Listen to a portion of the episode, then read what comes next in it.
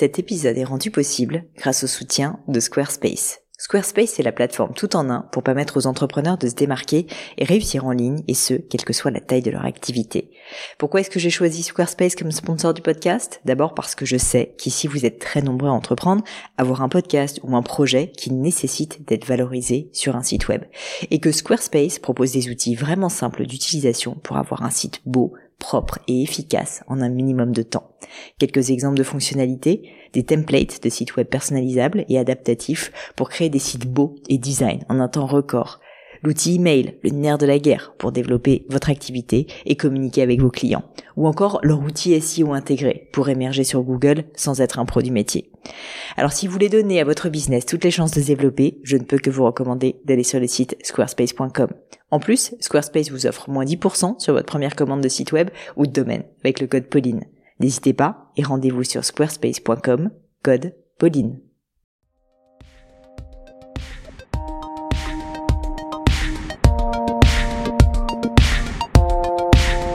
Vous savez quand vous rencontrez une personne une personne qui est tellement entière, tellement honnête, tellement droite, qui a des valeurs de dingue, que vous avez juste l'impression que vous la connaissez depuis toujours parce que vous êtes complètement aligné.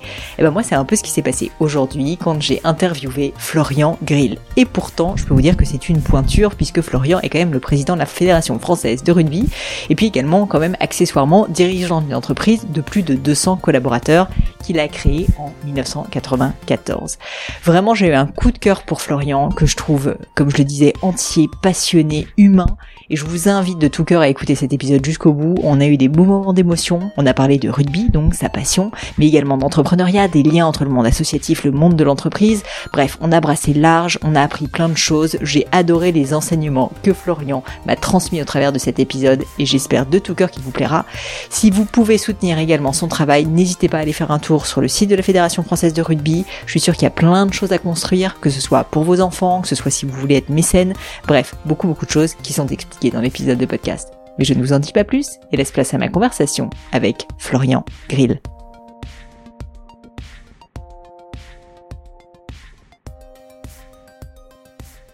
Bonjour Florian.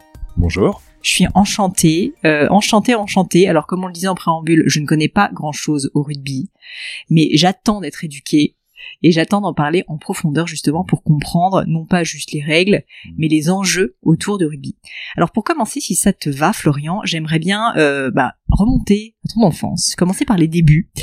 et que tu me parles un petit peu du, jeune Florian. Comment était le jeune Florian? Dans quel milieu il a grandi? Et puis euh, surtout, est-ce qu'il était réservé? Est-ce qu'il était déjà fan de rugby? Enfin, voilà, qui était le, le petit garçon qui était Florian Grill? Écoute, euh, c'est un, petit garçon dans une famille euh, aimante, euh, avec une mère incroyable parce qu'elle était entrepreneur et elle a, elle a tout transformé dans l'univers de la viticulture languedocienne où elle est arrivée parce qu'elle a épousé mon père et elle a voilà elle a décidé de faire de la qualité en Languedoc ce qui n'était pas la, chose la plus naturelle à cette période-là et avec beaucoup d'allant et un père très impressionnant qui était fils de quincailler à Nîmes et puis ascenseur social, il fait polytechnique et il devient euh, président des chantiers de l'Atlantique. Donc j'ai été entouré euh, d'une famille aimante très entreprenante dans des styles très différents. Mais euh, mais qu'on voyait pas forcément beaucoup quand t'as une euh, mère viticultrice et que t'habites à Paris elle était en moyenne deux semaines et demie par mois à Montpellier. Mais mais voilà les quatre enfants sont sont construits avec cet entourage là voilà entreprenant et, et assez brillant et du coup assez impressionnant bah, alors justement, tu, tu, me lances une belle perche parce qu'une question que j'aime bien poser, c'est quelles sont les valeurs les plus importantes pour toi que tes parents t'aient transmises? Et là, j'ai déjà compris un peu de la méritocratie, de, de, des valeurs d'effort, de travail. Bah le ouais, en plus on est de culture protestante, donc euh, on est euh, très sensible à, au travail, à l'éthique, euh, à la responsabilité. à la nécessité de, de faire ce que tu es capable de faire. Voilà, peu importe ce que tu es capable de faire, mais ce que tu sais faire, tu dois le faire. Voilà, c'est c'est très protestant comme euh, comme principe. Euh, comment est-ce que tu tombes dans l'univers du rugby? C'était un atavisme familial? C'est arrivé par hasard? Enfin, comment est née cette, cette passion? Est-ce que c'était tout de suite une passion aussi? Ouais, ça a été euh, une révélation en fait. J'avais j'avais essayé pas mal de, de sports. Et puis mon père avait fait du rugby, et un jour il me dit mais tu veux pas essayer le rugby? Je, devais avoir 11 ans ou 12 ans. Et en fait ça a été un coup de foudre instantané, voilà, c'est le, sport qui m'allait comme un gant c'est, et puis ça a été pareil pour mon petit frère derrière. On est deux sœurs, j'ai deux sœurs aînées et, et, euh, et, un petit frère. Et mon frère et moi, on a, on a fait le rugby. En fait, ça nous a construit. C'est une deuxième famille. Euh, c'est des liens pour la vie. C'est un sport qui crée des, des liens de manière incroyable entre les gens. Bah justement, j'allais te demander euh, pour qu'on comprenne ce que tu as quand même dédié une grande partie de ta vie au rugby et à ce sport. Mm. Qu'est-ce qui te fascine dans le rugby? Qu'est-ce qui soit à l'époque t'a touché et qui fait que tu as eu cette révélation? Tu vois, plus que pour un autre sport. C'est euh, c'est le seul sport euh, de combat euh, collectif. Donc je pense que ça crée des amitiés et des liens entre les gens qui sont juste incroyables. C'est un sport où où il n'y a pas de, on est extrêmement dépendants les uns des autres. C'est-à-dire qu'il peut pas y avoir quelqu'un qui brille parce que si hmm. les gros font pas le boulot devant, les gros on le dit de manière affectueuse chez nous, euh, bah derrière les trois quarts peuvent pas briller. C'est un, un, sport où le, le, collectif prime devant tout. C'est un sport où on apprend des valeurs de, de respect, euh, de solidarité, de loyauté. C'est un sport où on sait bien faire la fête aussi. on, on mange euh, parfois un peu trop. Euh, voilà, enfin il y a, c'est, on dit école de rugby, euh, école de la vie. C'est un, un, vieux slogan, mais c'est tellement, tellement incroyable. C'est un, sport qui me porte et qui me transporte tous les jours. Ouais. Et toi, tu as fait le choix à un moment donné, si je me trompe pas, donc de partir sur des études de commerce. Je crois que tu as fait HEC. Mmh. Et, et, donc de laisser tomber, quoi, d'une certaine manière, à ce moment-là, la passion pour le rugby, parce que j'ai l'impression que les deux n'étaient pas forcément 100% compatibles. Non, enfin, en l'occurrence, j'étais en prépa et on a été à cette époque-là vice-champion de France euh, junior et j'avais, j'étais capitaine de l'équipe. Pas mal, alors que tu, tu, devais pas mal bosser en parallèle. Alors que je m'entraînais trois fois par semaine en prépa, les gens me disaient t'es complètement fou mais euh, moi j'avais besoin de cet équilibre. Euh, le rugby faisait partie de ma vie, et j'avais juste dit à l'équipe, bah, si jamais on va en finale, ce qui est le truc totalement improbable, euh, bah je pourrais pas la faire. Parce que le lendemain j'avais les, les euros ah. d'HEC et donc j'ai pas fait la donc j'étais capitaine sur le banc de touche sans faire la incroyable. j'avais pas joué la demi-finale non plus pour et t'as pas voulu la faire la finale. Non. Je suis resté euh, ferme dans ma tête. Après forcément t'y penses après mais quand t'es gamin tu joues au rugby tu sais pas le niveau auquel tu joues, enfin tu te rends pas vraiment compte du niveau auquel tu joues et de l'importance du truc. Et en fait, j'ai jamais joué d'autres finales de ma vie, donc j'ai jamais eu de titre de champion de mmh. France. et après, effectivement, bah, après j'ai voulu continuer à jouer au PUC à l'époque, le Paris University Club. J'ai voulu continuer à HEC et le PUC en parallèle. Et, bah, Jouillan, Josas, euh, la Cipal qui est le, de l'autre côté de Paris. J'ai fini par exposer, puis je suis devenu président du bureau des élèves, etc. Donc euh, après, j'ai arrêté le, le Donc t'as gardé le côté fêtard quand même. Ah, le côté fêtard, je l'ai jamais perdu. Ouais. Surtout euh, au PUC, qui est un club connu pour le côté fêtard. Vrai. Mm. Euh, avant qu'on rentre dans ta carrière de dirigeant d'entreprise, parce que j'aimerais en parler, et notamment de, de, des liens avec le rugby aussi, euh, est-ce qu'il y a un moment qui t'a particulièrement marqué euh, dans ton sport, euh, un moment, un souvenir, tu vois, euh, s'il y avait un souvenir d'une certaine manière lié au rugby, qu'est-ce que ça serait te concernant? Euh, c'est des c'est des souvenirs qui sont presque pas racontables c'est des souvenirs de, de bénévoles comme euh, dirigeants c'est euh, c'est euh, des moments où tu remets des médailles à un dirigeant et puis qui font en larmes devant toi c'est c'est ce genre de souvenirs là je te remercie de les partager justement, euh, on sent que c'est un, c'est un sport d'émotion, le rugby. Et ça, en fait, je trouve ça assez fascinant parce que je t'ai dit en préambule que j'y connais pas grand chose. Et pour moi, l'image du rugbyman, c'est un peu euh, le bonhomme avec des gros biscottos, mais aussi un très gros cœur. Et tu vois, euh, c'est marrant parce que je trouve que le foot, par exemple, n'a pas du tout cette image-là. Pourquoi, je ne sais pas. Mais on sent que le rugby, c'est un truc de, de, de, de terrien, c'est un sport, en fait, où on, on s'investit en fait émotionnellement. Est-ce que je me trompe en disant ça? Est-ce que est-ce que j'ai l'impression que tu en es la preuve même mon, émotion le prouve. Ouais. Non, c'est un sport. Euh, c'est un sport euh, qui, qui construit. En fait, moi, j'ai, j'ai ma petite formule. Je dis au rugby, on transforme pas que euh, les essais, on transforme les personnes. Et je pense que c'est un sport qui apporte incroyablement aux gens. C'est pour ça que je dis aux parents mettez vos enfants dans les écoles de rugby parce que ils vont apprendre euh, ils vont apprendre des valeurs incroyables ils vont apprendre ce lien de solidarité ils vont apprendre euh, cette interdépendance entre les gens euh, ils vont apprendre à se construire ils vont prendre confiance en eux ils vont apprendre ce lien indéfectible qui existe entre les gens. Et donc voilà donc c'est un sport c'est un sport qui est qui est bien au-delà d'un sport. D'ailleurs c'est le seul sport qui a été inventé à l'école pour ses valeurs euh, éducatives, pour ses valeurs pédagogiques, pour. Il a été inventé. Il a été inventé il y a 200 ans. Voilà. Alors, au début, c'était pour des mâles blancs bien éduqués. Euh, et puis, et puis ça s'est ouvert à la société parce que c'était inventé au collège de rugby il y a 200 ans. On a fêté le bicentenaire du rugby pour des mâles blancs bien éduqués, et puis ça s'est ouvert à la diversité, et puis ensuite ça s'est considérablement féminisé. Aujourd'hui, on a une accélération du rugby féminin qui est complètement folle. Euh, et puis c'est un sport qui est maintenant en, en avance sur des sujets sociétaux, euh, qui lutte contre l'homophobie, contre le racisme, etc. Il y a, il y a vraiment, je pense que le rugby est capable de, de, passer des messages aux gens. Et pour moi, le mmh. rugby, c'est pas un enjeu euh, sportif, c'est un enjeu d'éducation, c'est un enjeu de société. Et c'est pour ça que je me bats pour que le rugby se développe dans la société française. Il y a pas mal d'idées. Il, y a pas mal d'idées reçues. Excuse-moi, je t'ai interrompu sur le rugby et notamment euh, donc effectivement que c'est pas du tout un sport féminin mhm. et puis d'autre part que c'est un sport où on se fait mal et donc qui est dangereux. Mhm. Est-ce que tu peux me dire ce que tu penses de ces, ces idées reçues? Est-ce qu'elles ont un fond de légitimité? Est-ce que tu penses que en fait euh, elles doivent être battues en brèche? Enfin, quel est ton point de vue? Non, je pense que d'abord on fait euh, beaucoup évoluer le rugby en faisant évoluer les règles du rugby pour protéger les pratiquants.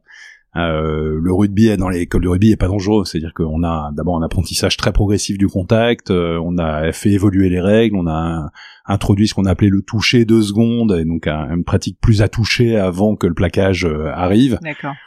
Et franchement, les, les, le, rugby est plus impressionnant de l'extérieur ah qu'il ne l'est de, de l'intérieur, mais ça nous va bien, le rugby. Man. On aime bien le côté un peu, un peu caché du rugby, le fait qu'il y ait une forme d'initiation et de découverte mm. pour arriver, pour arriver au rugby. Donc, non, euh, on a plein de formes de rugby. En plus, on a un rugby à 5, sans choc, sans plaquage, euh, basé sur la passe et l'évitement, euh, et qui peut se jouer en mixité sans aucune difficulté. On est en train de faire évoluer les règles du rugby loisir pour le permettre en mixité aussi, même un rugby plaqué, mais qui puisse se pratiquer en mixité. On a le rugby à 7, on a le rugby à 15, on a plein de formes de rugby.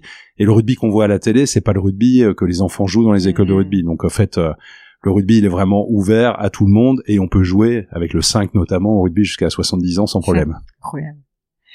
Tu disais tout à l'heure, euh, pour moi le rugby, ce qui compte de, faire passer comme message, c'est que c'est pas juste un sport, en fait, c'est vraiment un enjeu de société. Et tu as commencé tout à l'heure à en parler un peu. Je veux bien qu'on revienne sur ce sujet parce que c'est clairement pas une évidence euh, pour euh, des personnes qui n'y connaissent rien en rugby. Justement, alors pour toi, quel est le rôle que le, rugby pourrait avoir, par exemple, en éducation? Ouais. Bah, euh, enfin déjà le, rugby j'aurais envie de parler du club de rugby euh, parce qu'il y a, cette notion de club moi je suis très attentif au sport qu'on appelle le sport fédéré le sport qui rassemble des gens de toutes les origines de tous les milieux de tous les âges de toutes les religions etc euh, le, le, le, rugby, il développe des les valeurs que j'expliquais de respect, de solidarité, de loyauté, de fête, euh, d'esprit d'équipe, etc. Euh, inventé à l'école, pour moi, le rugby, il apporte des choses qui peuvent transformer les personnes, qui font du bien à la société. On a vécu huit semaines de Coupe du Monde, juste incroyable, parce que pendant huit semaines, on a vu que les gens faisaient nation, les gens étaient heureux, qu'on pouvait mélanger les gens dans les stades, euh, qu'il y avait des scènes de fraternité incroyables. Moi, j'ai fait le tour. Euh, euh, de, des, forces de l'ordre avant et après les matchs, ils me disent mais président c'est juste incroyable, euh, un match de rugby, euh, il se passe rien en fait. les gens prennent des photos avec les forces de police, enfin voilà, et même s'ils boivent des coups, hein, parce que rugby on sait boire des coups. Donc moi je pense que cette dimension éducative du rugby, elle est essentielle à la société. Qui peut dire que le respect est pas essentiel dans la société? La société, elle s'est longtemps organisée autour de clochers.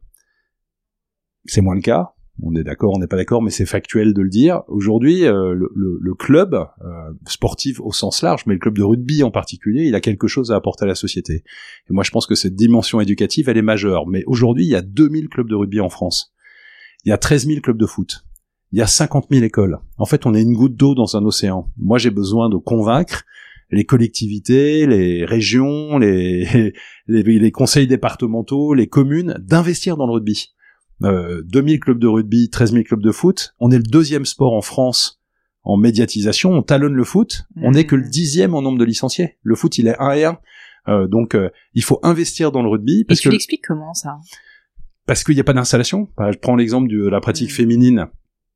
Il y a des filles qui font pas de rugby, pas parce qu'elles n'ont pas envie, mais parce qu'elles n'ont pas de solution de proximité, parce qu'il n'y a pas de vestiaire euh, euh, pour pour permettre la pratique des filles dans les déjà dans les 2000 clubs existants euh, parce qu'il y a une tradition euh, football qui est moi je trouve ça très bien hein, le football j'ai rien contre le football mais en fait quand tu vois ce que le rugby peut apporter Euh, il faut que le rugby se développe et donc il faut que les collectivités bah, nous aident à créer des antennes d'écoles de rugby euh, dans les plus petits villages, dans les plus petites zones, pour que la pratique du rugby soit accessible à tout le monde. Parce qu'en fait, on a fait une étude de géolocalisation des licenciés qui montre que si le club est à, selon qu'il soit à moins de 10 km ou à plus de 20 km, on divise par 3 le taux de Bah, pénétration. Donc en fait, c'est le premier critère de la pratique, c'est la proximité. Et si on veut que le rugby diffuse tout le bien qu'il peut faire à la société, euh, dans la société, bah, il faut que les- la collectivité, l'État, euh, les régions, les départements investissent, les villes investissent dans le rugby parce que le, le rugby développe des, des belles valeurs et elles sont essentielles. Voilà, Bah. ça, ça c'est pour la partie éducative. Bah, là où je te rejoins en plus, c'est qu'on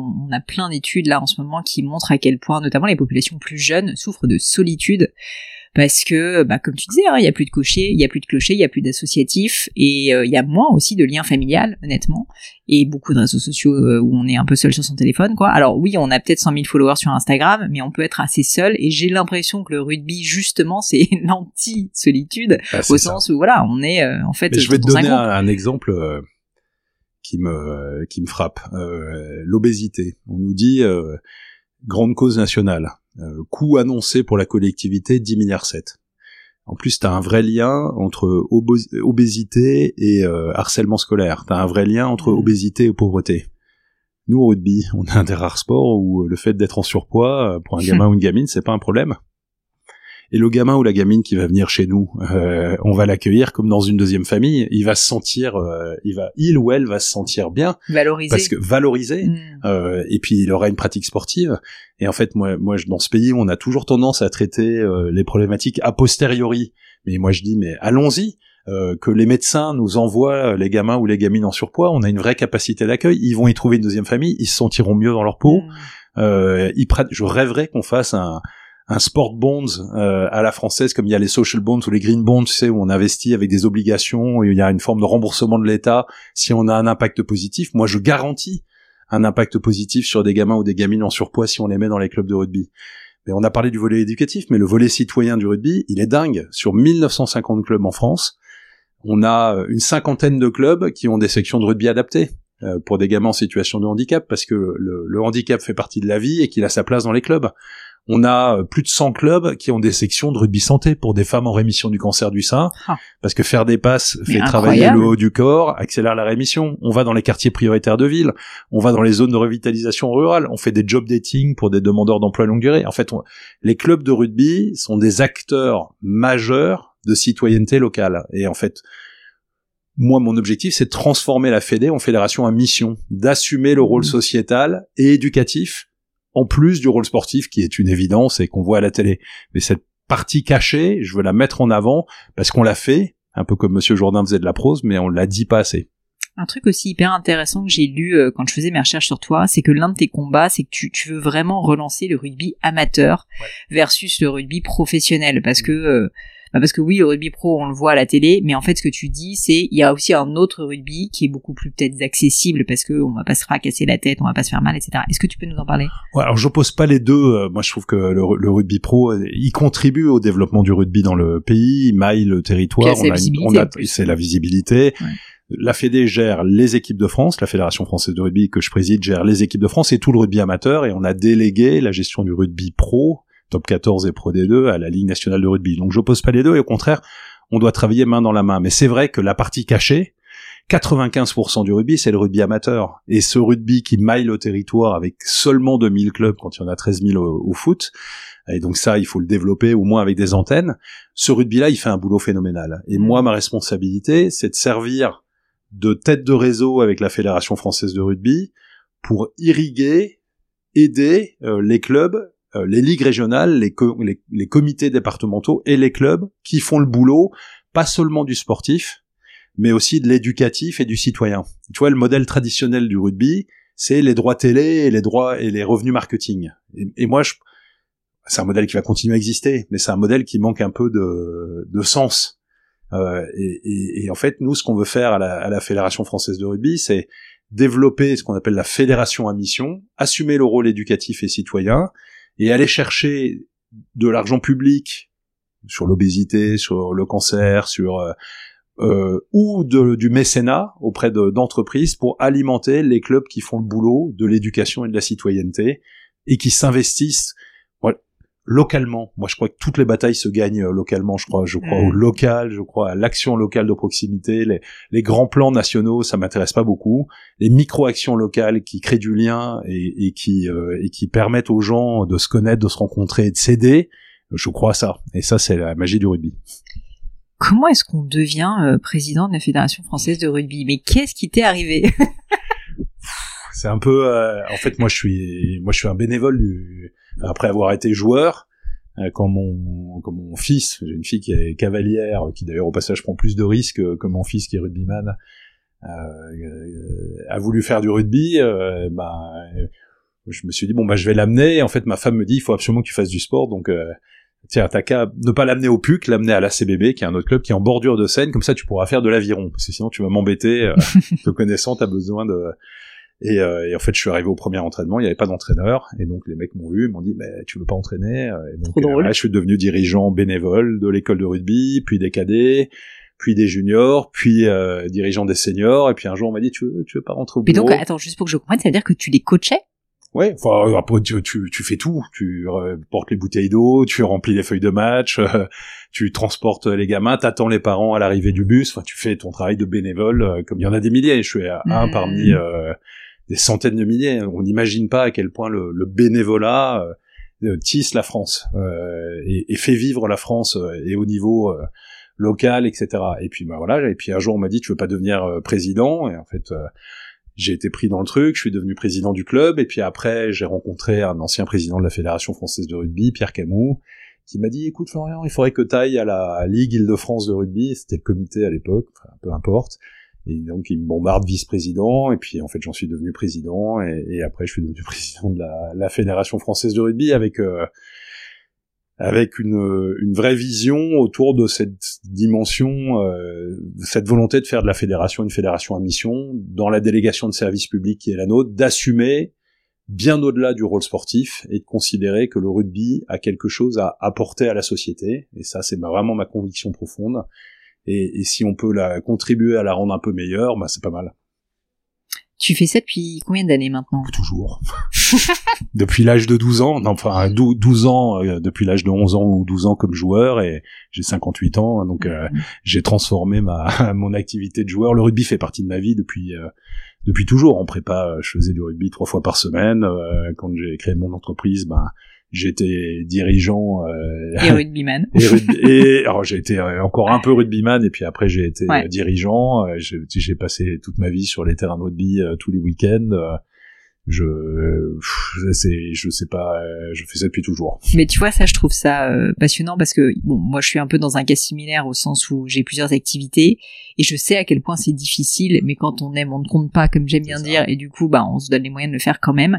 Mais pour les personnes qui nous écoutent, je veux bien que tu me parles un peu, peut-être des compromis ou des sacrifices que tu as dû faire pour mêler de front ces deux activités. Donc, pour rappel, bah, là, aujourd'hui, le job quand même très important, très médiatique en plus de président de la Fédération française de rugby, et en parallèle, faut quand même le dire, dirigeant d'une entreprise de combien de personnes maintenant? C'est énorme en plus. 250, bah, un peu moins de 250 personnes quand même.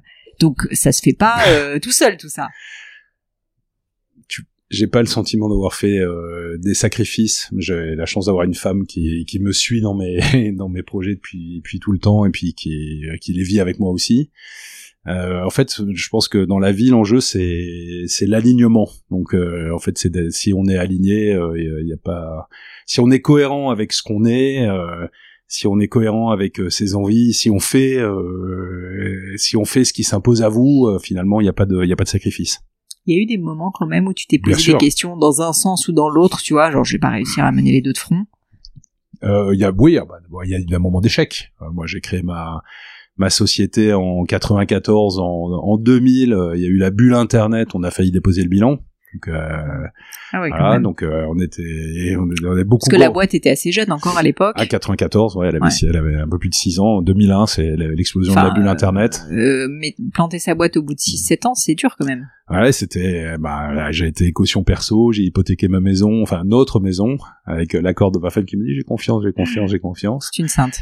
Et puis on a on a mis trois ans à regagner des sous euh, et six ans à sortir des cautions perso. Euh, on a fait tout ce que tout ce qu'on t'explique qu'il faut pas faire quand t'es entrepreneur, c'est la caution perso, mais quand t'as pas le choix, t'as pas le choix. Et puis on a redressé le redressé le bignou avec des managers qui se sont pas mis euh, les cendriers à la figure et qui ont voilà on a réussi à reconstruire et puis bah, puis après la boîte mais je pense que ça a épaissi la peau enfin c'est ce genre de de difficultés te construit euh, aussi. Et puis pareil au rugby euh, en fait quand je me suis lancé dans cette histoire de de, de campagne à la à la présidence euh, bah, c'est des gens qui sont venus me chercher et qui m'ont dit Florian faut y aller etc c'est même pas toi qui a euh, spontanément demandé non quoi. mais en fait quand Pierre Camus m'a appelé quand face euh, Bernard Laporte fait campagne contre Pierre Camus et Pierre m'appelle en me disant viens viens me filer un coup de main euh, et euh, je lui dis bon écoute je veux bien mais il faut changer plein de trucs. À la Fédé il me dit mais viens il y a pas de problème etc et je lui demande rien. Et contre toute attente il me met quatrième sur sa liste. Donc je me retrouve élu. Pour la première fois avec Bernard Laporte comme président. J'ai pas d'avis sur Bernard Laporte parce que je le connais objectivement pas. Je suis un no name il avait je suis un bénévole du rugby euh, mais simplement, je, je, suis un patron de PME, je lis les dossiers, euh, je rentre dans les détails, j'essaye de comprendre et je n'hésite pas à donner mon avis quand je pense qu'il faut le donner. Et puis, en fait, bah, assez vite, euh, j'ai vu des choses qui me convenaient pas. je me suis retrouvé un peu dans un rôle entre guillemets d'opposant. J'aime pas ça parce que pour moi, il faut pas politiser le rugby. Mais juste dire les choses, quoi. Mais j'ai dit ce que je pensais et puis après, j'ai, et puis après, après, j'ai, j'ai, fait campagne. À partir du moment où on a fait campagne avec toute l'équipe qui m'a entouré, on, on a décidé de faire une vraie campagne et de se donner les moyens de gagner, c'est ce qu'on a fini par faire. En échouant la première fois. Ouais. À 13 clubs d'écart, sur 1950.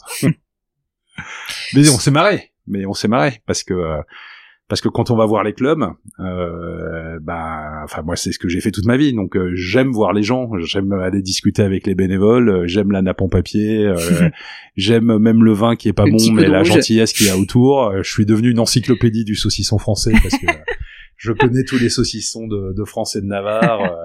Voilà, mais j'aime j'aime les bénévoles, j'aime les gens qui font tourner les clubs parce que c'est ma famille. Le fait d'avoir été euh, dirigeant de PME et donc, euh, comme tu dis, bah, tous les dossiers, tu regardes les chiffres, ce qui est pas, on peut se le dire, toujours le cas de notamment nos hommes politiques qui bah, regardent les chiffres, mais n'ont pas forcément bah, l'expérience, on va dire, terrain, tu vois, privé. Euh, est-ce que ça a été pour toi un avantage, un atout justement dans ce deuxième job, dans cette deuxième vie? Moi, je pense que le, le fait de connaître le monde du rugby et le monde des clubs, je vais inverser le, la question. Euh, voilà, a été un grand avantage dans la vie de l'entreprise. Ah. Euh, parce que je pense que la, la vie associative, euh, et c'est ce que j'essaie de construire dans ma vie euh, d'entrepreneur, c'est l'éloge du, du, temps long, c'est la nécessité de la pédagogie, c'est euh, c'est l'acceptation euh, des différences parce que dans les bénévoles il y a tous les profils euh, il n'y a pas que des, des chefs d'entreprise ça c'est hyper intéressant et tu vois dans mon entreprise je moi j'ai toujours refusé le diktat du quarter quand il y a eu la Covid on a perdu 20% d'activité on a gardé tout le monde mais c'est pas les bisounours. Hein. On a rebondi dix fois plus vite et on a grandi dix fois plus vite euh, derrière, et parce qu'on a créé euh, euh, une force du collectif qui est qui me paraît extrêmement importante. Donc moi, je, à un moment, on a eu des fonds d'investissement qui sont rentrés chez nous. Bah, on a fini par reprendre. Et, et, et, dire mais non mais en fait nous on a envie de faire une entreprise comme comme elle nous correspond c'est-à-dire bah c'est pas le, le résultat est une conséquence euh, c'est pas un objectif mmh. euh, l'objectif c'est c'est la, la la force humaine qu'il y a dans, dans l'organisation et le résultat est une conséquence de, de ce qu'on fait. Et puis euh, bah, il y a des années qui sont très bonnes et puis il y a des années qui sont éventuellement moins bonnes. Et alors, euh, en quoi ça change ma vie euh, euh, Voilà, je pense que et ça, l'apprentissage de ça, d'une forme qui est aussi, bon, je suis une famille de viticulteurs euh, depuis six générations. Euh, c'est aussi l'apprentissage du temps long, l'apprentissage du choc de la météo, d'une année plus difficile, d'une année moins bonne, etc. Je pense que ça fait partie de ça fait partie de, l'ADN qu'on qu'on porte et qu'on développe. Et je pense que voilà, c'est tellement pas commun comme discours actuellement. Tu vois, je suis bah, désolée, je t'ai interrompu, mais je veux dire, c'est tellement pas le si tu veux, c'est tellement pas ce qu'on entend dans les médias. Enfin, aujourd'hui, c'est la croissance, la croissance, la croissance. Et moi-même, hein, j'ai envie d'avoir une boîte qui grandit le plus vite possible, bien sûr. Mais comme tu le dis, bah en fait, le viticulteur, il sait très bien que l'année où t'as une mauvaise météo, mais en fait, il peut rien faire. C'est ça. Bah oui, bah c'est pas, c'est peut-être pas commun, mais c'est en fait c'est c'est avec euh, les équipes qui m'entourent, euh, que ce soit chez EcoSpirit, euh, ma société, ou ou à la Fédé, ou ma sœur qui qui gère la propriété viticole. On, voilà, on sait que c'est des, on sait qu'il y a des, en fait, il faut assumer ce ces aléas, ce temps long, la nécessité d'investir sur le long terme. de pas de pas de d'avoir des organisations apaisées où les gens se sentent bien et en fait, c'est pas du tout des choix de bisounours. Euh, je, tu vois, dans l'entreprise, euh, chez nous, je prends l'exemple de Cospirit, euh, la durée moyenne de, de des, collaborateurs dans l'entreprise, elle est 4 ans supérieure à la moyenne marché des agences médias. Notre métier, c'est un métier d'agence média. Et, et c'est pareil pour les clients. Euh, donc en fait, euh, en fait, t'es très gagnant euh, d'avoir une stratégie qui, qui mise sur les gens encore, plus dans un métier de, de service où l'expertise est un enjeu important. Donc je pense que les les gens ils sont les équipes elles sont fières de elles sont fières de porter ça. Donc euh, bah il y a des années moins bonnes et puis il y a des années meilleures et l'important c'est par contre c'est de toujours innover euh, c'est dans des stratégies de croissance quand même parce que c'est c'est c'est ça aussi qui fait que c'est c'est intéressant euh, et que ça crée des opportunités pour les équipes. Mais euh, mais je pense que voilà, donc le, je pense que la vie associative apprend beaucoup à la vie de l'entreprise plus que l'inverse. Ben c'est très intéressant et je te remercie de m'avoir euh, recadré parce qu'en fait euh, non mais sincèrement tu as eu raison parce que c'était pas une évidence et je, sincèrement je l'aurais pas pensé et le fait que tu me le dises ça fait tilt. Est-ce que tu as d'autres euh, exemples ou, ou ouais de d'enseignements dont on pourrait tirer de ta vie associative ou de la vie associative pour le monde de l'entreprise bah, alors non, je vais faire une, euh, un parallèle avec le rugby. Le rugby, euh, il a cette particularité que tu te fais des passes en arrière pour avancer. Mm. Et j'ai toujours trouvé que cette métaphore-là, elle était euh, très intéressante, à la fois sur une forme de, tu vois, quand on parle de devoir de mémoire, de, de, de, de bien être conscient d'où on vient, du passé, etc., pour construire l'avenir. Voilà, c'est, c'est, je, je fais souvent le parallèle avec ça parce que parfois, on a toujours le sentiment qu'on est euh, entièrement penché vers demain, mmh. qu'on oublie euh, d'où on vient, les racines, l'ADN, euh, les, les, devoirs de mémoire, avoir conscience que euh, on n'est que de passage euh, et que finalement les, les organisations, les institutions, même les entreprises vont euh, existent par-delà les par-delà les personnes. Donc, moi, je suis en train dans ma boîte de gérer une bon, je suis, je suis appelé tous les ans par les, les, les grands groupes médias qui veulent racheter mais bah, il y a énormément d'acquisitions externes en plus dans oui, ton secteur. Mais, mais bah, ouais, j'aurais pu vendre 50 fois, mais c'est pas mon sujet. En fait, mon sujet, c'est de transmettre euh, aux équipes, euh, c'est de garder, parce que je sais que ce modèle, qui, qui n'est pas le modèle du quarter, etc., n'est pas un modèle qui va être, euh, qui va se fondre dans les grands groupes internationaux avec la vision de mm. la cotation boursière de la nécessité de tenir les objectifs et si le quarter 1 a fait un bon résultat, bah, il faut que le quarter 2 fasse un meilleur résultat. Je, je, je pense que c'est antinomique avec les notions d'investissement, euh, de gestion dans le temps et donc euh, moi je préfère un modèle plus indépendant euh, et puis euh, et puis comme euh, et puis j'ai envie de le faire perdurer, mais de le faire perdurer avec les équipes qui qui sont rentrées dans le dans le système et puis qui ont envie de porter un modèle ce modèle un, peu différent. Après il y a plein de gens qui font comme ça. Là c'est des entreprises familiales. J'en fais partie. Voilà, sont connus pour pour avoir plus ce, ce style-là. Donc ça a rien d'exceptionnel non plus. Mais en tout cas c'est le modèle auquel je crois. Ouais, mais actuel, ça a rien d'exceptionnel parce qu'en réalité, je pense que c'est même la majorité dans le monde des entreprises mais c'est tellement pas ce qui est dans l'air du temps actuellement dans les médias, notamment en France aux États-Unis, que je trouve ça intéressant d'en parler.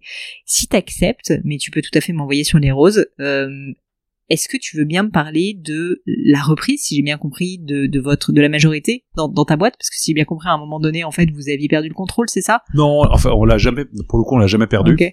Euh, on avait fait rentrer un fonds d'investissement. Euh, la boîte a failli euh, a failli collapser, déposer le bilan. Euh, et, euh, et, en fait, bon, et, euh, le, le fond à ce moment-là a complètement euh, a, pris de la distance. D'ailleurs, à l'époque, il m'envoyait une lettre recommandée en me disant on est responsable de rien. On était en mm. directoire et conseil de surveillance, donc en l'occurrence, la, le risque pour le fond était quasiment nul. Mais bon, j'ai un peu senti pour le dire euh, avec mes mots, euh, c'est au rugby quand t'as une bagarre générale, j'ai eu un peu le sentiment que j'étais au milieu de la bagarre et qu'il y avait plus personne. Ouais. Il y avait plus personne euh, autour de moi, donc ça a été un peu dur. Mais avec Ouais. les managers, euh, avec Olivier Delavoye qui a été cofondateur de la boîte avec moi, euh, on a, voilà, on s'est soudés, on a tenu la baraque. euh, j'ai pris euh, mes responsabilités en termes de, caution perso et autres. Et puis plusieurs années après, une fois que la boîte a été redressée et que le fonds a été très surpris de voir que finalement, euh, ben, ça s'était pas si mal passé que ça, on a eu l'opportunité de les racheter et on les a rachetés. Mais ils étaient minoritaires, ils ont jamais été majoritaires, on n'aurait pas été euh, jusque là. Euh, et on a retrouvé une totale indépendance qui, qui me va bien, mais je, je, je m'interdis pas euh, un jour de refaire appel à un fonds. Mais si on fait appel à un fonds, il faudrait que ça soit un fonds qui adhère à la vision Mm. long terme qui est la nôtre, au fait que le cycle de l'investissement, de l'innovation et de l'entreprise, c'est pas le quarter, c'est pas le mensuel, c'est pas l'hebdo, euh, c'est on gère des cycles sur un an, deux ans, trois ans, avec des vraies stratégies d'investissement. Nous, on investit 10% de notre chiffre d'affaires tous les ans en tech et data. Euh, si je veux gérer uniquement en fonction de l'EBITDA et de la rentabilité court terme, j'arrête quoi. Mais so what, c'est pas c'est pas ça. Donc euh, nous, on essaye de on essaye. euh, Il y a des enjeux énormes aujourd'hui dans, dans nos, nos métiers autour de l'intelligence artificielle. Bon bah j'investis. Euh, on décide d'investir, on décide d'y aller. euh, et on gère du temps long et, et pas et on assume les, les à-coups. Et qu'est-ce que cette histoire euh, avec le fond t'a appris? Est-ce que ça t'a appris quelque chose, justement? Bah qu'il faut euh, qu'il faut s'aligner sur les valeurs. Euh, C'est-à-dire, euh, moi j'ai rien contre les fonds, mais il y a des fonds qui ont des logiques très court terme, très héroïstes, et, donc s'il y a un hiatus entre la vision de l'entrepreneur, moi je, moi j'ai pas fait une entreprise pour la vendre, j'ai fait une entreprise pour la développer. Euh, et je, je respecte parfaitement ceux qui font des entreprises euh, pour la vendre. Encore une fois, l'important c'est d'être aligné. Euh, et donc, euh, et donc, euh, si euh, à l'é- à l'époque, nous, quand on quand on fait rentrer le fonds, en fait, la boîte on l'a créée en 94 avec Olivier. Elle a connu une accélération très très forte. Arrivé la bulle Internet, là on s'est dit, nous, on s'est dit, nous, on est plus malin que les autres, on vend les pelles et les pioches. Et en fait, euh, dans la rue vers l'or, en fait, quand il y a plus de quand il y a plus d'or, il y a plus de et de pioches non plus. Hein, Mm. donc, euh, on a perdu 80% de la marge brute en six mois. C'était sismique. Et, et, et en fait, bah, on a réussi à, à- on a failli déposer le bilan, ça a été affreux, on a beaucoup communiqué avec les gens, on a fait partir les gens, mais ça s'est bien passé parce qu'il n'y avait pas de, de cas sociaux, enfin c'était, ça restait euh, des gens relativement jeunes et puis on a beaucoup parlé, beaucoup expliqué. euh, et après, on a réussi à redresser la boîte. Qu'est-ce qu'on en retient? C'est qu'il faut aligner les valeurs, c'est qu'il faut que les gens qui investissent avec toi, ils investissent sur le même corpus de valeurs et la même vision. Et nous, notre vision, c'est le long terme. C'est pas une boîte qu'on crée pour la vendre. Euh, c'est une boîte qu'on crée pour la transmettre. C'est une boîte qui a des, des spécificités. Et, si euh, vous partez sur un corpus de valeurs qui est pas le même, même si les autres valeurs sont acceptables aussi, ça marche pas. Qu'est-ce qu'il y a de plus dur dans ton dans ta vie? Et notamment, j'ai en tête évidemment le, le fait de concilier bah, tes deux vies, quoi, de président de la fédération et, euh, et de dirigeant d'entreprise. Puis aussi une troisième vie de mari et de, De, mari et de père. Voilà, exactement. Euh, moi, je bosse le le lundi et mardi, je bosse chez Cospirit. Euh, le mercredi et jeudi, euh, je suis plutôt chez à Marcoussis, au Centre national du rugby à Marcoussis. Et le vendredi, samedi, dimanche, je fais le tour de France euh, dans les clubs euh, pour aller euh, voir les collectivités. Donc, les terrain, conva- très terrain. Le terrain, oui. La vérité est pas à Marcoussis, la vérité, elle est sur le Mhm. terrain. Puis moi, je suis un grand que ce soit chez Cospirit ou dans ma à la fédération, je suis un grand défenseur du, du local. C'est vraiment euh, les batailles se gagnent localement. Euh, Qu'est-ce qui est difficile euh, euh, L'intensité, éventuellement par moment la fatigue, mais mais rien n'est difficile en fait. si si si t'es, enfin, ce qui ce qui est difficile parfois, voilà. Si ce qui est difficile parfois, c'est quand quand on se sent déçu par des gens dont on est proche. Voilà, c'est la seule chose qui soit difficile dans la vie. Euh, quand euh, vous êtes déçu par quelqu'un pour qui vous n'avez pas d'affection, c'est pas grave. Quand vous êtes Mm. déçu par quelqu'un dont vous êtes proche, c'est le seul truc difficile dans la vie. Mais sinon, l'organisation euh, est juste. L'organisation, elle est facile dès lors qu'elle est dès lors que ce que tu fais est aligné avec ce que tu veux faire. fatigue, je veux bien qu'on en parle. C'est un sujet pour beaucoup de dirigeants d'entreprise Mhm. quand même. Euh, fatigue, mauvaise alimentation, rythme de vie euh, dégueulasse, euh, santé quoi. Enfin, tu vois, comment est-ce qu'on gère une vie hyper remplie? Est-ce qu'on se crée des règles pour faire en sorte qu'on arrive, si tu veux, à, à- à tenir dans le temps, quoi? Parce que tu dis qu'en plus, t'as une vision long terme, donc à un moment donné, il faut être aligné. Non mais euh, alors moi je suis un très mauvais exemple. Hein. Au rugby, euh, on aime manger, on aime picoler, on aime boire des coups, on aime euh, rigoler avec les copains. Le seul, le seul règle que je me suis fixé, euh, c'est euh, c'est celle du jeûne intermittent euh, en ne prenant plus de petit déjeuner. Bon, mais c'est déjà Qui- pas mal, ça te fait un petit, Voilà. un petit cadre, quoi. Ça mais là, c'est le- c'est un cadre que je tiens. Mm. Euh, et qui me voilà et, et sinon pff, non mais faut en profiter enfin j'ai pas envie de tu te prends, tu te prends pas la tête. Je te pose la question Non. parce que j'ai eu euh, déjà sur le podcast des personnes, je pense notamment à Xavier Fontanet, tu sais, qui été l'ancien CEO de Essilor.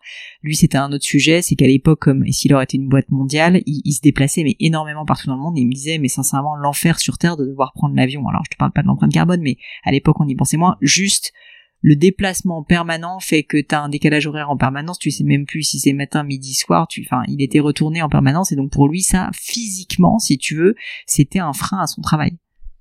Bah, écoute, moi je me suis organisé. D'abord, euh, donc je voyage en train, euh, c'est parce que tu travailles beaucoup mieux. euh, enfin, clair. Voilà. Moi j'ai besoin de, je travaille 7 jours sur 7 sur tous les sujets, euh, que ce soit ma boîte, que ce soit la fédération française de rugby. Et heureusement j'ai ma femme qui qui m'accompagne souvent dans les dans les déplacements. Donc on vit ça aussi un petit peu à deux.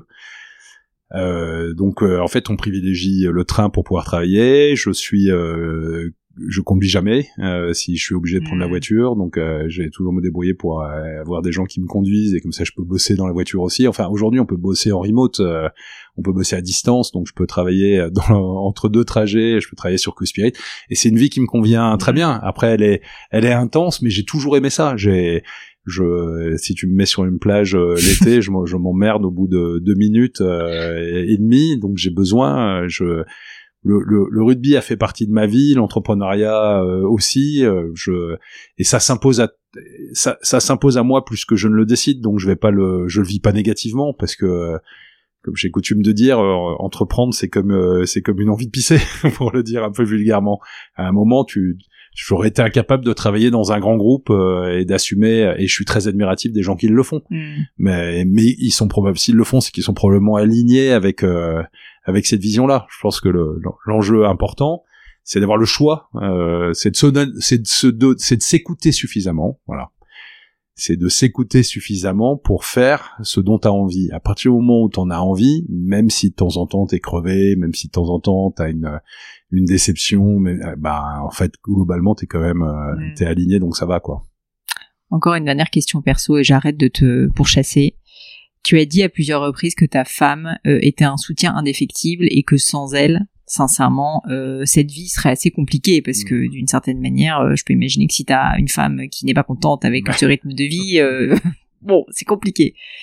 Justement, est-ce que le fait de s'entourer de personnes ben, de soutien, quoi, ça a été essentiel dans ta dans ta Oh vie? bah oui, enfin dans le dans la phase euh, où on a failli déposer le bilan euh, de Cospirit sans Françoise, pff, c'est c'est il y a des moments là pour le coup c'était vraiment un choc. Enfin moi j'ai fait un ulcère de la cornée, un ulcère de l'estomac euh, et je me suis dit mais tu vois en plus tu sors d'HEC, t'as plutôt une réussite euh, voilà, euh, tous les indicateurs sont au vert et puis pam tu prends un mur euh, pleine gueule. Bon bah là la la, la famille compte. Voilà. Ça doit forger le caractère. Si tu l'acceptes, Florian, je vais passer à mes questions de fin que j'appelle le crible. C'est euh, toujours les mêmes questions pour mes invités. C'est des questions un peu euh, philosophiques, on va dire. Tu vas voir. La première, c'est est-ce que tu as vécu dans ta vie un grand échec dont tu pourrais nous parler Euh, Et surtout, en fait, ce qui m'intéresse, c'est les enseignements que tu en as tirés? Bon, j'en ai un peu parlé, oui. euh, Le, le, le, le quasi euh, dépôt de bilan ou pas loin, vraiment, on est passé à, à rien et le fait de, de tenir le choc, etc. Je pense que ça a été une expérience de vie euh, forte. Euh, après, plutôt une vie euh, qui se passait bien, euh, HEC. euh, C'était la première fois que tu avais un gros échec comme ça Ah Enfin, ouais, je pense. Ouais, je pense que c'était le vrai premier échec. euh, et puis on tombe de son arbre et on se dit, euh, mais euh, qu'est-ce que j'ai fait en fait? Comment est-ce que si on est normalement constitué, on doute? Et moi, moi, d'ailleurs, j'ai toujours, de façon, j'ai toujours douté. Moi, je considère que le doute est un puissant moteur de de l'action. Que c'est pas du tout, c'est pas du tout négatif de douter. Au contraire, quoi. Il faut pas que ça se frigorifie, mais mais c'est quelque chose d'important. Mais ça, ouais, ça, c'était un vrai un vrai un vrai choc. Le, paradoxalement, la, la, la première campagne euh, perdue contre Bernard Laporte, en fait, lui, il pensait gagner avec 80% des voix. Parce que moi, j'étais, il avait, il avait commencé sa campagne en disant, oui, connu, euh, Grill, on s'en fout, il y a que sa mère qui le connaît.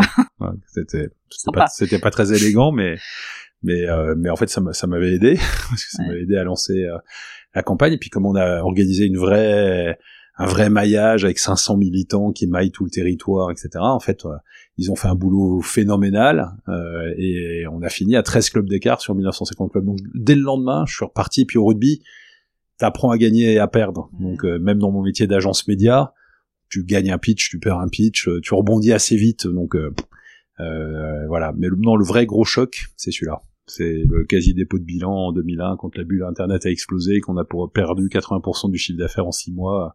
Là, c'était sismique et ça te renvoie à, des doutes sur ta capacité. Est-ce que socialement, est-ce que publiquement, c'était dur aussi? Il y a des personnes euh, pour qui euh, ces périodes d'échec, en fait, sont encore plus dures parce qu'ils se mettent une grosse pression à cause du regard des autres. Est-ce que pour toi, c'était un sujet? Ça, enfin, moi, je suis d'une génération à HEC, il n'y avait pas beaucoup d'entrepreneurs à l'époque. Euh, euh, donc déjà j'étais un peu atypique dans le milieu des. Depuis c'est devenu très mm. plus à la mode entre guillemets. Moi quand euh, quand j'ai voulu euh, lancer mon entreprise, j'ai été voir ma banque en lui demandant 50 000 francs. Désolé, ça me rajeunit pas. que je voulais emprunter pour déposer le capital social euh, et euh, mon banquier m'a répondu ah, désolé nous la création d'entreprise on fait pas mais je lui demandais rien hein, je demandais euh, je demandais d'ouvrir un compte. Non je lui demandais même pas d'emprunter. Je demandais d'ouvrir un compte pour déposer 50 000 francs de capital social et il voulait pas. Non. Donc j'ai dû me faire pistonner par un copain qui m'a aidé à ouvrir un compte pour déposer les 50 000 francs. C'était quand même surréaliste. Donc j'étais déjà un peu les gens se demandaient mais pourquoi tu crées une entreprise? Pourquoi tu vas pas dans les grands groupes mais mais simplement parce que je pouvais pas parce que c'est parce que c'était pas c'était pas aligné. Donc euh, donc après euh, quand ça s'est mal passé bah, ça ça a plutôt donné raison aux gens qui pensaient que entreprendre n'était pas une n'était pas la voie royale pour euh, pour un HEC bon et puis et puis en fait après ça a remarché. On a eu le sentiment avec les équipes de créer plusieurs fois l'entreprise. Et puis après c'est de l'adaptation réelle non c'est pas le c'est plus c'est plus vis-à-vis -vis de moi euh, que, que, que j'ai eu une période euh, de doute. Et puis après et puis après je fais un second ligne résilient euh, qui met la tête dedans. Et, puis j'ai pas réfléchi. Je me suis dit la seule solution c'est c'est là où il y a un petit bout de lumière et on a fini par le trouver. S'il y avait quelque chose à refaire qu'est-ce que tu referais différemment? Je,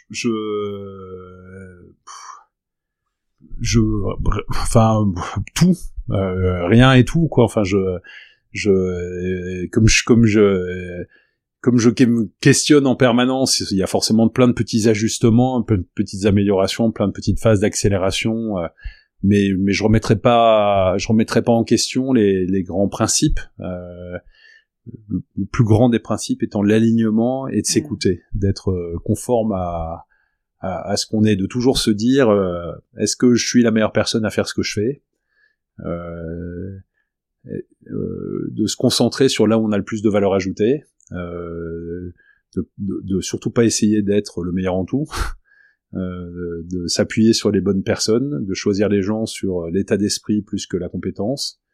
Euh, voilà, ce, genre de réflexion et donc, euh, mais il y aurait, donc il y aurait plein de petits ajustements, mais pas les grands principes.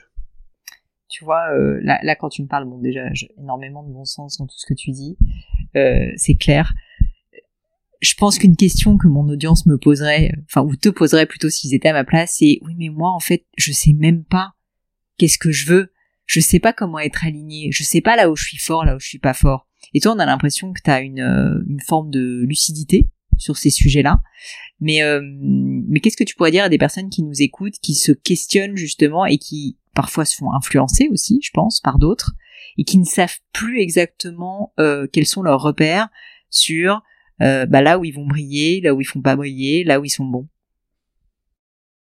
De, de lire, euh, de d'être curieux, de regarder, d'écouter, de parler avec les gens, de s'inscrire dans un club de rugby, de sortir de de son cadre fermé, de pas de jamais se laisser de jamais se laisser. Euh, tu vois, par exemple, moi, je suis président de la Fédé, je pourrais très facilement m'enfermer à Marcoussis et ne voir que les équipes de France. Et, je me bats pour, euh, je me bats, je me bats sans, difficulté, mais j'ai imposé le fait de dire non, la vérité, elle est pas là. Elle est dans les clubs et, là, euh, je, rentre d'un tour où j'ai été euh, à Oyonnax, à Chaponnet, à la Tour du Pin et à Tournon, voilà, parce que la vérité, elle est là. Il faut sortir du, moi, j'étais dans un milieu plutôt favorisé euh, et le rugby m'a ouvert euh, à, de la diversité. Je pense que pour être aligné, il faut il faut être curieux et sortir de de son univers naturel, de son microcosme. Qu'est-ce que tu trouves beau, Florian? Alors ça peut être au sens vraiment complètement littéral, esthétique, hein, mais ça peut être aussi métaphorique. la famille. À l'inverse, je suis obligée de te poser la question, qu'est-ce qui t'irrite? Qu'est-ce qui t'énerve? Qu'est-ce qui t'enrage? Qu'est-ce que t'aimes pas? Qu'est-ce que tu méprises? Enfin bref, pareil. Ah. Qu'est-ce que tu n'aimes pas? Qu'est-ce que qui t'irrite? La tricherie, euh, la l'absence de franchise, euh, la la, la malhonnêteté. Euh, voilà. On se dit, c'est vrai que dans, dans des métiers de sport, en plus, bon, il y a quand même des règles. justement, qui sont bah. assez droites. non, bah typiquement, au rugby, on apprend euh, le respect euh, de l'adversaire, on apprend le respect de l'arbitre. C'est une frontière qui est vraiment euh, ténue, qu'il faut défendre euh, absolument. les parents de mettre leurs enfants dans les écoles de rugby parce qu'ils savent qu'on va leur apprendre ces règles du respect et du, du vivre ensemble. Euh, et il faut jamais lâcher là-dessus parce que en fait le sport se médiatisant, on peut vite euh, basculer euh, dans le voilà, moi je, je, je, suis monté au front là, pareil, il y a eu la Coupe du Monde, il y a eu euh, des débats sur l'arbitrage, je suis monté au front en disant mais nous au rugby, quoi qu'il arrive, l'arbitre il est faillible comme un joueur, il n'y a pas un arbitre qui fait 100% de décision juste et au rugby on accepte ça. et c'est c'est très important voilà donc euh, respecter, euh, c'est un enjeu. Donc moi, ce qui mérite, c'est quand on respecte pas, c'est quand on s'écoute pas, c'est quand on n'est pas attentif, c'est quand mm. euh, voilà, quand on est excessif. Est-ce qu'il y a une maxime, une citation que que tu aimes, que peut-être tu te répètes, peut-être que je sais pas, t'as as écrit quelque part. Enfin bref, une citation, une maxime qui te parle particulièrement, que tu pourrais partager avec nous? René Char, ses Itachance, euh, c'est une truc. La euh, fameuse. voilà, la fameuse qui parle beaucoup euh, aux entrepreneurs. et puis il y a une phrase de, de Camus. je sais plus, je n'ai plus la formulation exacte, mais c'est le, le, le bonheur, c'est de tout donner au présent ou c'est quelque chose comme ça. Voilà, je, je, retrouverai la formulation exacte, je l'ai plus. Écoute, je regarderai, je la mettrai euh, dans les mm. notes de l'épisode, je te remercie. Mm. Alors maintenant, on arrive à bientôt à la fin hein, de cette euh, interview et de ce crible, mais j'ai une question que j'aime bien, un peu ma question préférée, c'est la question de la croyance controversée. Est-ce que tu as euh, une croyance donc euh, qui n'est plutôt pas partagée, tu constates autour de toi, et t'aimerais bien en profiter pour euh, expliquer au monde quelle croyance c'est. Ouais, je l'ai un peu dit. Euh, une forme de l'éloge de la lenteur dans le dans la construction euh, associative avec tous les bienfaits que ça peut apporter à l'entrepreneuriat aussi qui est un, un paradoxe peut-être par rapport à l'entrepreneuriat où on a envie que tout aille vite ouais l'éloge d'une certaine d'une certaine lenteur par l'acceptation que faut donner du temps au temps pour que les gens comprennent, faut donner du temps au temps pour euh, mettre tout le monde à niveau, faut donner du temps au temps pour embarquer tout le monde. Euh, et il faut accepter les cycles euh, qui peuvent être des cycles longs et pas et pas des cycles immédiats, quarterisés ou mensualisés. Mais ce que j'entends dans ton propos aussi depuis le début de cette interview, c'est que lenteur ou patience ne veut pas dire ne pas être ambitieux et ne pas être volontaire.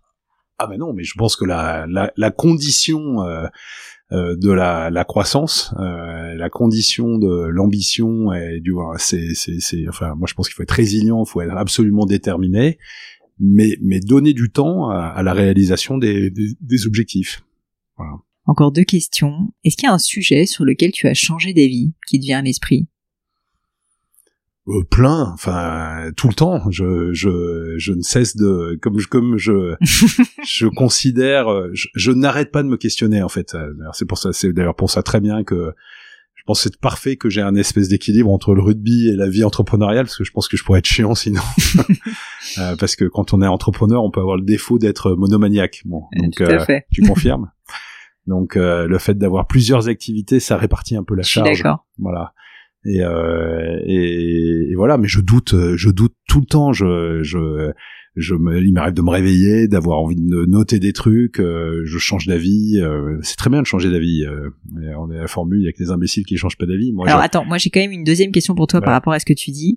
C'est en tant qu'entrepreneur monomaniaque, mais que, que sont tous les entrepreneurs, comment est-ce que tu vis, comment est-ce que tu acceptes le fait que euh, les personnes autour de toi ne sont pas aussi monomaniaques que toi? Parce que c'est pas toujours facile ce sujet. je euh, avec euh, je pense que j'ai maturé là-dessus euh, il faut faut faut respecter l'important pour moi c'est c'est c'est l'alignement. Et donc euh, si les gens sont alignés avec ce qu'ils sont c'est pas un problème. Enfin je chacun contribue à la hauteur de ce qu'il peut faire. Dans- chez les protestants on a une parabole qui s'appelle la parabole des talents l'objectif c'est pas de faire le mieux c'est de faire le mieux de tes capacités donc euh, donc en fait, tu acceptes que chacun apporte à la hauteur de ce qu'il peut apporter. Le, le bénévole euh, qui tient la buvette, il est incroyable. C'est peut-être pas la fonction, enfin en l'occurrence au rugby c'est une fonction totalement stratégique, mais euh, c'est peut-être pas la fonction qui apparaît la plus stratégique, mais elle est incroyablement essentielle. euh, voilà, et si la personne le fait bien, l'important c'est que chacun fasse bien ce qu'il a à faire, quoi. Dernière question pour toi, Florian. C'est une question que j'aime bien aussi parce que moi, je suis une littéraire de formation. Est-ce qu'il y a un ou des livres qui t'ont particulièrement marqué, qui t'ont touché, tu vois, euh, peut-être transformé, dont tu pourrais me parler, m'expliquer pourquoi, en fait, c'est des livres qui ont compté pour toi? Moi, j'adore. Ça, ça, fait paraître un peu vieillot de dire ça. Euh, j'adore les fables de La Fontaine. D'accord J'adore, euh, j'adore, euh, j'adore le- les, personnages, euh, ce que ça dit de la nature humaine avec sa grandeur et ses petitesses parfois. Et j'adore le, le personnage de Jean de La Fontaine. Tu connais l'épitaphe de La Fontaine? Non. Euh, Jean s'en alla, ça, ça dit tout de la transmission et d'une forme d'humilité et, et de la logique de passage. C'était quand même un, un homme immensément grand et connu à l'apogée de sa, Mm. à- avant sa mort, à l'apogée de sa carrière. Donc c'est, j'essaie de le faire de tête. Jean s'en alla comme il était venu, mangea le fond avec le revenu, tint les trésors, chose peu nécessaire, et pour son temps bien su le dispenser, en fit deux parts qu'il se plut à passer, l'une à dormir et l'autre à ne rien faire. Génial. Pas mal pour un pour un mec qui a eu autant d'impact sur son temps et qui a été capable de tenir des discours aux puissants, au roi, qui De était manière détournée et pas... très, enfin, Oui. très rentre dedans quand même. Euh, avoir autant de, et à une époque où l'humilité n'était pas forcément la, la règle absolue, avoir autant d'humilité, euh, deux parts qu'il se plut à passer, l'une à dormir et l'autre à ne rien faire. Jean de La Fontaine. Il y, a, une ou deux fables en particulier qui t'ont marqué? Bah, oui, euh, les animaux malades de la peste, selon que vous soyez que vous soyez euh, que vous soyez selon que vous soyez euh, puissant ou misérable, les jugements de cour vous feront blanc ou noir. C'est dur. Je te remercie mille fois, Florian. C'était un très beau moment. S'il y a un dernier message que tu veux faire passer, alors déjà, si on veut te De- suivre... de, de mettre vos enfants dans les écoles Bah de alors rugby ça, j'ai bien compris. Mais et quand- de venir vous y investir comme bénévole. Parce Mais que, et donc ça, pour le faire, on est d'accord qu'il faut tout simplement aller sur le site de la Fédé de Voilà, rugby. il y a 1950 clubs en France. J'espère qu'il y en aura beaucoup plus demain. euh, et il y a, il faut, ouais, il faut s'inscrire dans les clubs de rugby, euh, y accompagner des parcours de vie, y vivre des aventures humaines collectives. Et attends, une question pour toi. On peut commencer le rugby quand on est déjà À adulte? 35 ans, à 40 ans, à 50 ans, le rugby à 5, euh, cette ça. formule, on peut jouer en mixité, on peut jouer avec euh, euh, son épouse ou son mari, euh, on peut jouer avec ses enfants, euh, à cette Sympa. pratique sans choc, sans plaquage. On peut développer le rugby dans le monde scolaire parce que euh, parce que bah on peut jouer dans un gymnase ou dans une cour d'école. Euh, voilà, le rugby, euh, le rugby a beaucoup apporté à la société. Il y a aussi beaucoup de, tu sais, d'entrepreneurs et de dirigeants d'entreprises, euh, parfois assez importants, qui écoutent le podcast. Est-ce que pour eux aussi, tu as un message? Ah oui, moi je rêve de leur, leur dire, voilà, en fait, il y a des ces, ces, petits clubs du quotidien, euh, ils sont ils sont pas capables d'accéder au fonds de dotation, de du crédit mutuel, de Total Energy, de Capgemini, de ci, de ça, etc. De ces grandes sociétés qui ont des enjeux de RSE. Et en fait, euh, et en fait, souvent, euh, il y a du, il y a euh, il faut leur donner la possibilité de soutenir ces, ces micro-actions locales. Et moi, c'est l'objectif de la Fédé d'être la tête de réseau qui va aider à valoriser le travail de ces armées de bénévoles qui sont essentiels au tissu euh, social et qui sont incapables de, de les contacter. Donc euh, aidez-les par le biais de la fédération. Nous, on est capable d'identifier les clubs qui font le boulot de l'éducatif et de la citoyenneté. On est capable parce qu'on a une base de données qui s'appelle Ovali qui dit tout sur les clubs. Je peux dire combien il y a de gamins en zone de revitalisation rurale, en QPV, euh, de rugby adapté, de rugby santé, toutes ces choses-là. Aidez-les, aidez, aidez la Fédé et nous, par votre intermédiaire, on va soutenir ce tissu local qui est essentiel à la société. Voilà. Et euh, donc s'il y a des entreprises, euh, s'il y a des chefs d'entreprise qui ont envie d'investir dans le rugby, on sera ravi euh, de les aider à le faire et on le fera en mécénat. Et puis si on a qui veulent de la visibilité classique et des modèles classiques, on sera ravi de les accueillir en partenaire. Mais moi, je veux développer le volet du mécénat et la responsabilité sociétale. et donc ça, ça se passe pareil sur le site de la fédération. Oui, ou que euh, florian.grill.ffr.fr. Eh bah très bien, ça sera passé. Alors tu risques d'avoir deux trois mails qui tombent, je te préviens. Tant mieux, c'est pas grave. Florian, merci mille fois pour ton temps. Merci beaucoup. Bye bye les amis, c'est la fin de cet épisode, mais avant de vous quitter, quelques détails en plus. D'abord pour toutes les infos sur le podcast et cet épisode, ça se passe sur polinegno.com, vous aurez tout promis, juré. Aussi, si vous souhaitez me contacter pour me poser des questions, me proposer de nouveaux invités, eh bien n'hésitez pas à le faire directement sur LinkedIn, Instagram ou YouTube, je vous attends. Enfin, encore mille merci de m'avoir écouté jusqu'ici, j'espère de tout cœur que ça vous a plu et je vous dis à très vite pour un nouvel épisode.